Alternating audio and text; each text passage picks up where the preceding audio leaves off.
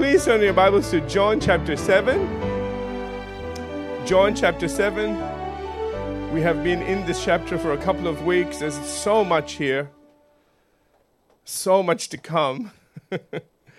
I'm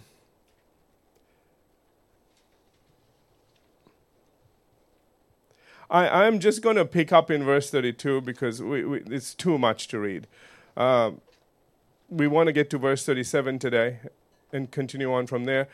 Remember again that in the previous chapter, remember Jesus loses all of his, those additional disciples besides his 12. Remember that he turns to them. He says, "You want to go too?"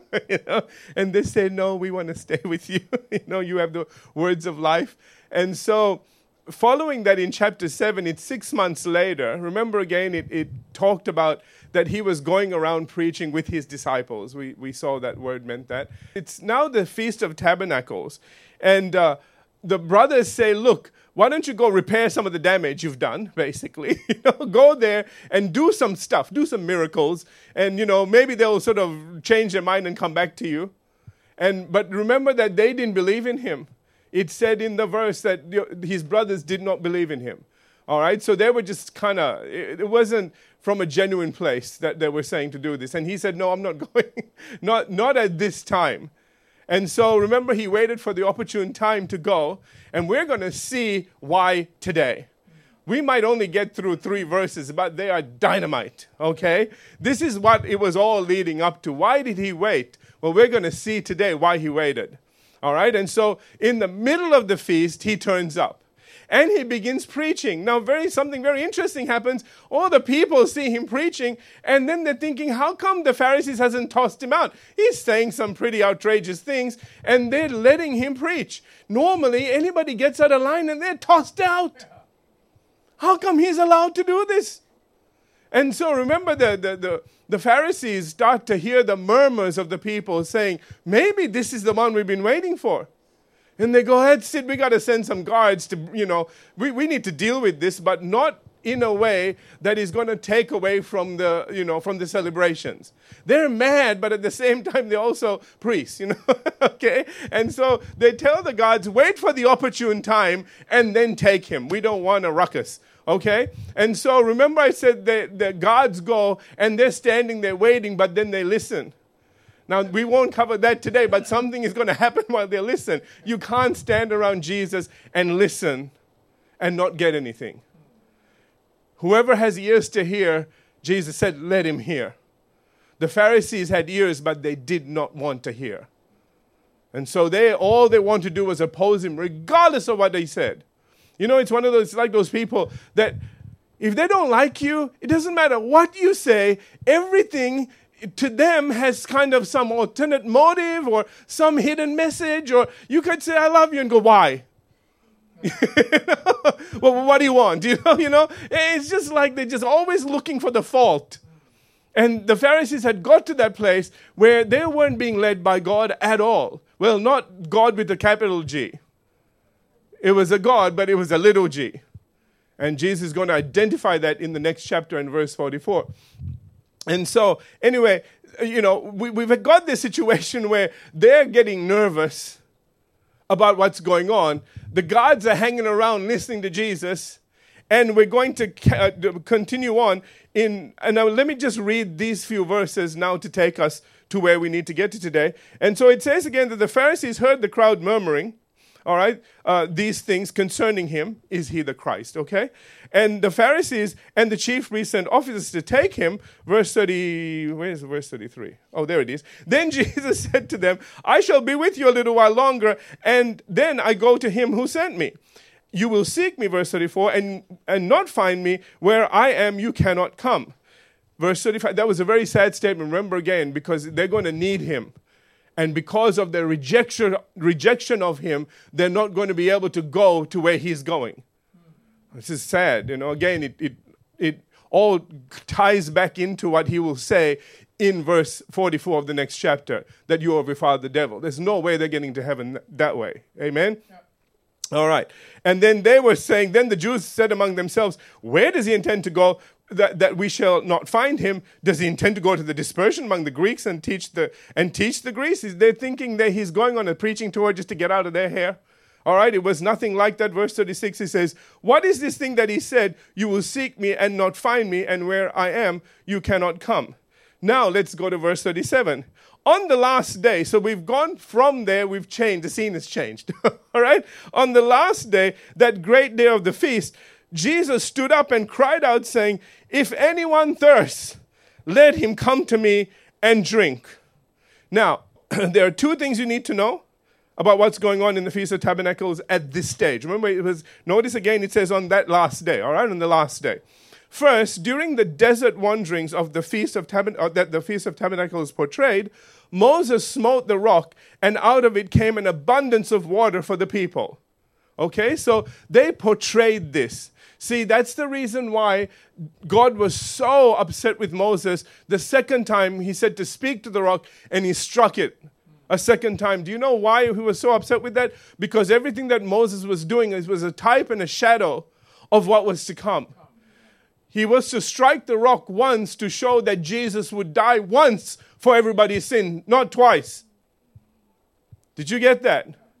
And because he struck it twice, it took away from what God was trying to say. We need to be careful when God tells us to do something. It may have eternal consequences. Amen? Yeah, but we did it that way before. Yeah, that's called tradition and religion. Don't do stuff like that. Amen? All right. So that was a representation of Christ who would be smitten and who would die for the sins of the world. Second, now please follow me on this one, okay?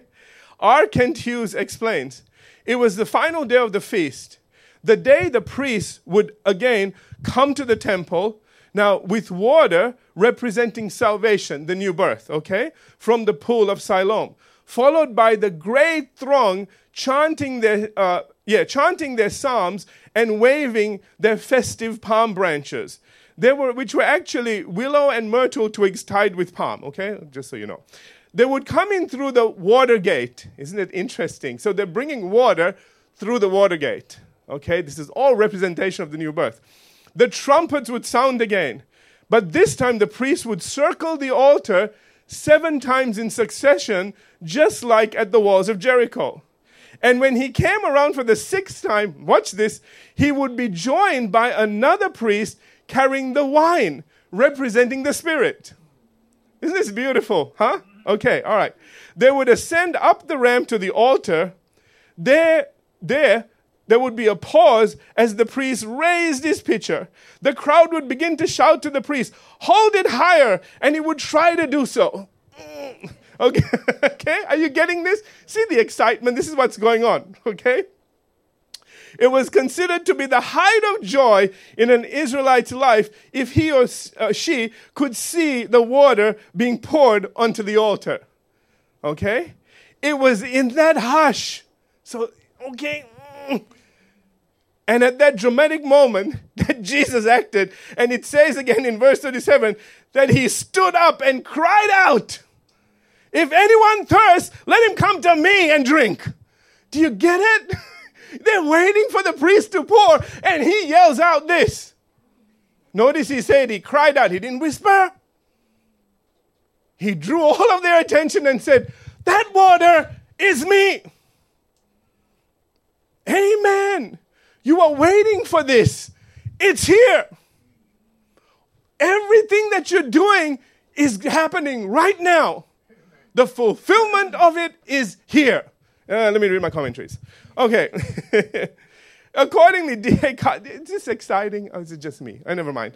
Okay, I'll just be excited all by myself. All right, so I think this is tremendous, the visuals. Okay, D.A. Carson writes, Jesus' pronouncement is clear. He is the fulfillment of all that the Feast of Tabernacles anticipated. Remember, they're waiting for the Messiah, and he's there. Hallelujah. If Isaiah could invite the thirsty to drink from the waters, now this is found in Isaiah 55:1, where Isaiah said, come, all who are thirsty, come to the waters. Jesus now announces that he is the one who can provide the water. Did you get that? Isaiah says, come to the water. Jesus says, I'm it. Hallelujah. So it was one of the greatest moments of the Lord's life, with William MacDonald saying he invited them to come to him for spiritual satisfaction. Now he continues. He says, pay particular attention to the words. His invitation was extended to anyone. That's all of us. Amen. His gospel was a universal gospel. It wasn't just for one, people say, well, that's just this gospel or that gospel. It wasn't. It was a universal gospel. Everybody needed this. Okay. There was no one who could not be saved if he or she would simply come to Christ. But notice the condition. The scripture says, if anyone thirsts. Thirst here speaks of spiritual need. Unless a person knows he or she is a sinner, he will never want to be saved. Unless he realizes he is lost, he will never desire to be found. The Savior invited the thirsting soul to come to him. Did you get that? See, this is what the problem with the Pharisees were. They were not thirsty. They were not hungry. He says the Savior again invited the thirsting soul to come to him. I like what he says next. Not to the church, not to the preacher, not to the waters of baptism or the Lord's table. Jesus said, let him or her come to me. No one or nothing else will do. Amen. Amen. And so Jesus goes on to say, verse 38, he who believes in me, as the scripture has said, out of his heart will flow rivers of living water. Now, something incredible happens. When you come to him, not only do you receive the water of salvation, the new birth, but something happens inside of you after that. Out of you starts coming rivers of living water. What's this about? I'll tell you in just a minute. The scripture explains itself, okay? But I have to give you a quote first. Leon Morris says, the meaning of our passage appears to be that when anyone comes to believe in Jesus, that believer not only quenches his or her thirst, but receives such an abundant supply that veritable rivers flow out of him or her. This stresses the outgoing nature of the Spirit-filled life. And that's brought in the next verse. And he says, but this he spoke concerning the Spirit, whom those believing in him would receive. For the Holy Spirit was not yet given because Jesus was not yet glorified. Now, there's a couple of things we need to check out here or look at here a little bit closely. First, with regard to the phrase, the Holy Spirit was not yet given, D.A. Carson writes, of course, John cannot possibly mean the Spirit was not yet in existence or operative in the prophets. John himself has already spoken of the Spirit's operation upon and in Jesus himself. Remember again in John chapter 1 verse 32. This is where John the Baptist, remember we got two Johns, okay? All right. Where John the Baptist says, I saw the Spirit descending from heaven like a dove and he remained upon him. Remember that? So we know the Spirit is there, okay? What the evangelist means is that the Spirit of the dawning kingdom comes as the result. Okay, so indeed, the entailment of the Son's completed work, and up to that point, the Holy Spirit was not in the full Christian sense of the term given. All right, so what that means is if we go to Acts chapter 2 and verse 4, we see what this is talking about. The Spirit was there, but it hadn't come upon everyone. We weren't living a Spirit-filled life back then. All right? And that's why in Acts chapter 2, verse 4, they were all filled with the Spirit. This is when it happened. All right? And it says, began to speak with other tongues as the Spirit gave them utterance. Hallelujah. We speak in other tongues as the Spirit gives us utterance. But we speak. But that's a whole other thing. All right. Next it says, Jesus was not yet glorified. Now, a lot of times when you read this particular part, I notice most of the commentators, well, not most, there are some commentators that sort of say, oh, well, this was on the cross. Jesus wasn't glorified on the cross. Remember, he talked about he despised the shame. It was a shameful time. He was paying for our sins. Why? Because people can't get it through their little head that something happened after it. When you look in the Old Testament, there were two goats. Okay? One was killed and the other one was let out in the wilderness. It was talking about two prices need to be paid. And so there was a physical death, but then there's something else happened after that needed to happen in order for us to be redeemed from our sin. Remember, the body and the blood. Two things had to happen. Are you all here? And so because of that, where was I? Yes, because of that, we need to understand that this glorification isn't talking about that. This glorification is talking about, go to Matthew chapter 17. I'm going to show you something. Hallelujah. Somebody let me know how I'm going time-wise as well. The person isn't there. Okay. Matthew chapter 17. I need you to see this. This is all to do with what Jesus is saying. He's saying, if anyone thirsts, let him come to me.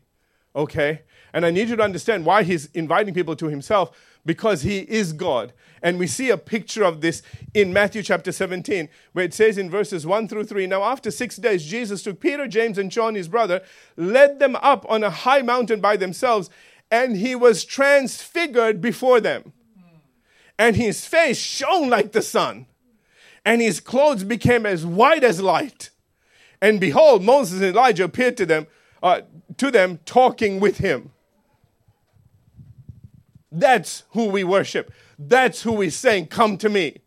Are you all with me? See, that's why, these people that say Jesus was a really good guy, he wasn't. He was God. He was God from the beginning. That's why John starts with, in the beginning was the Word, and the Word was with God, and the Word was God. Are you all with me? That's God showing. in this time, in this place, he's just I could just imagine Peter going, whoa, what just happened? Where's my Ray-Bans? Those are sunglasses. Okay, he's shone like the sun. And notice it says, his face shone like the sun. That's pretty powerful. There was the S-O-N and the S-U-N. Amen. And they were both shining that day. Hallelujah. All right, so we get a glimpse of his glory, or the glory that John was making reference to here.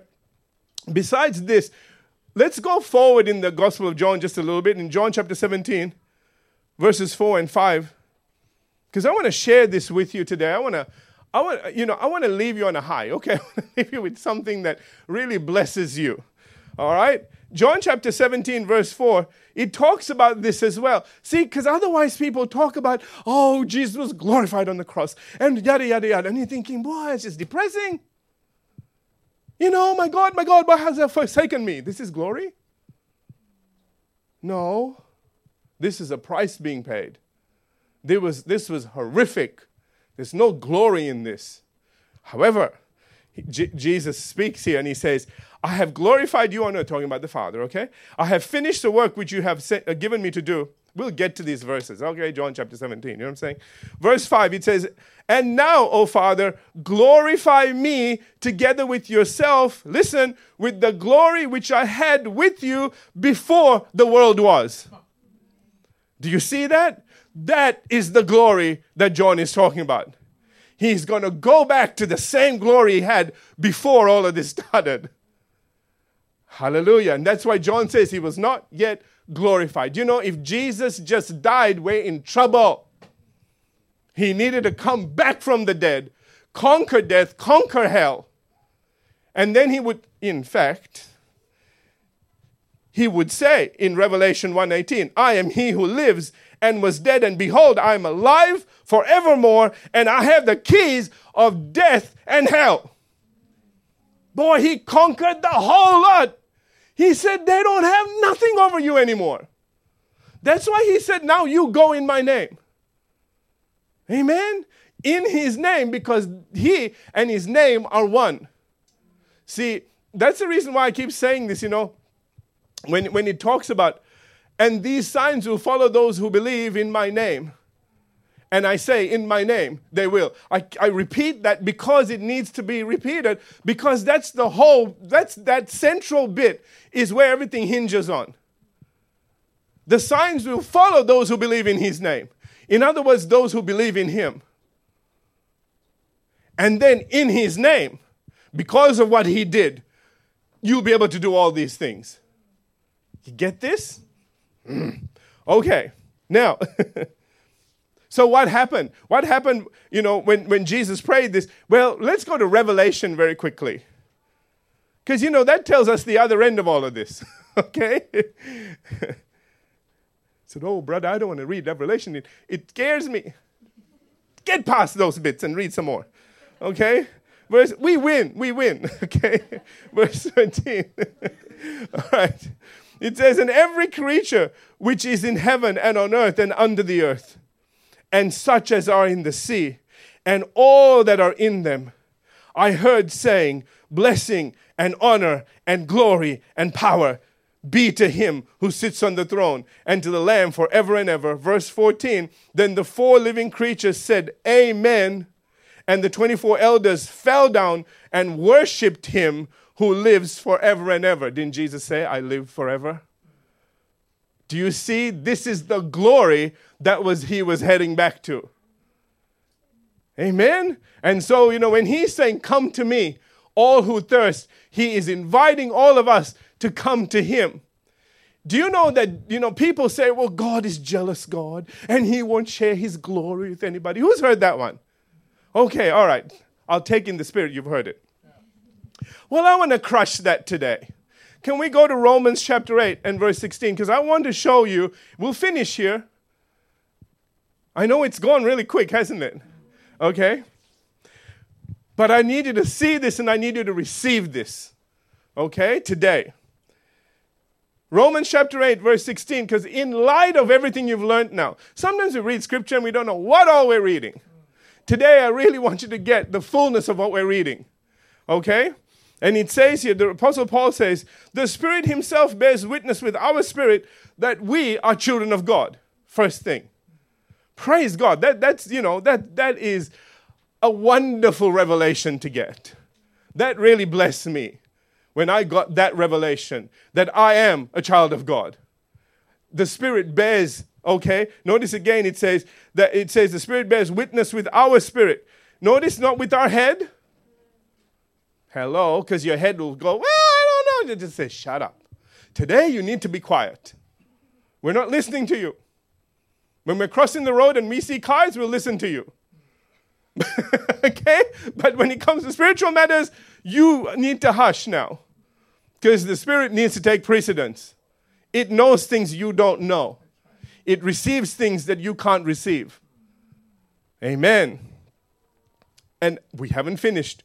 And it says, verse 17, and if children, then heirs, heirs of God and joint heirs with Christ, if indeed we suffer with him, that we may also be glorified together. Hallelujah.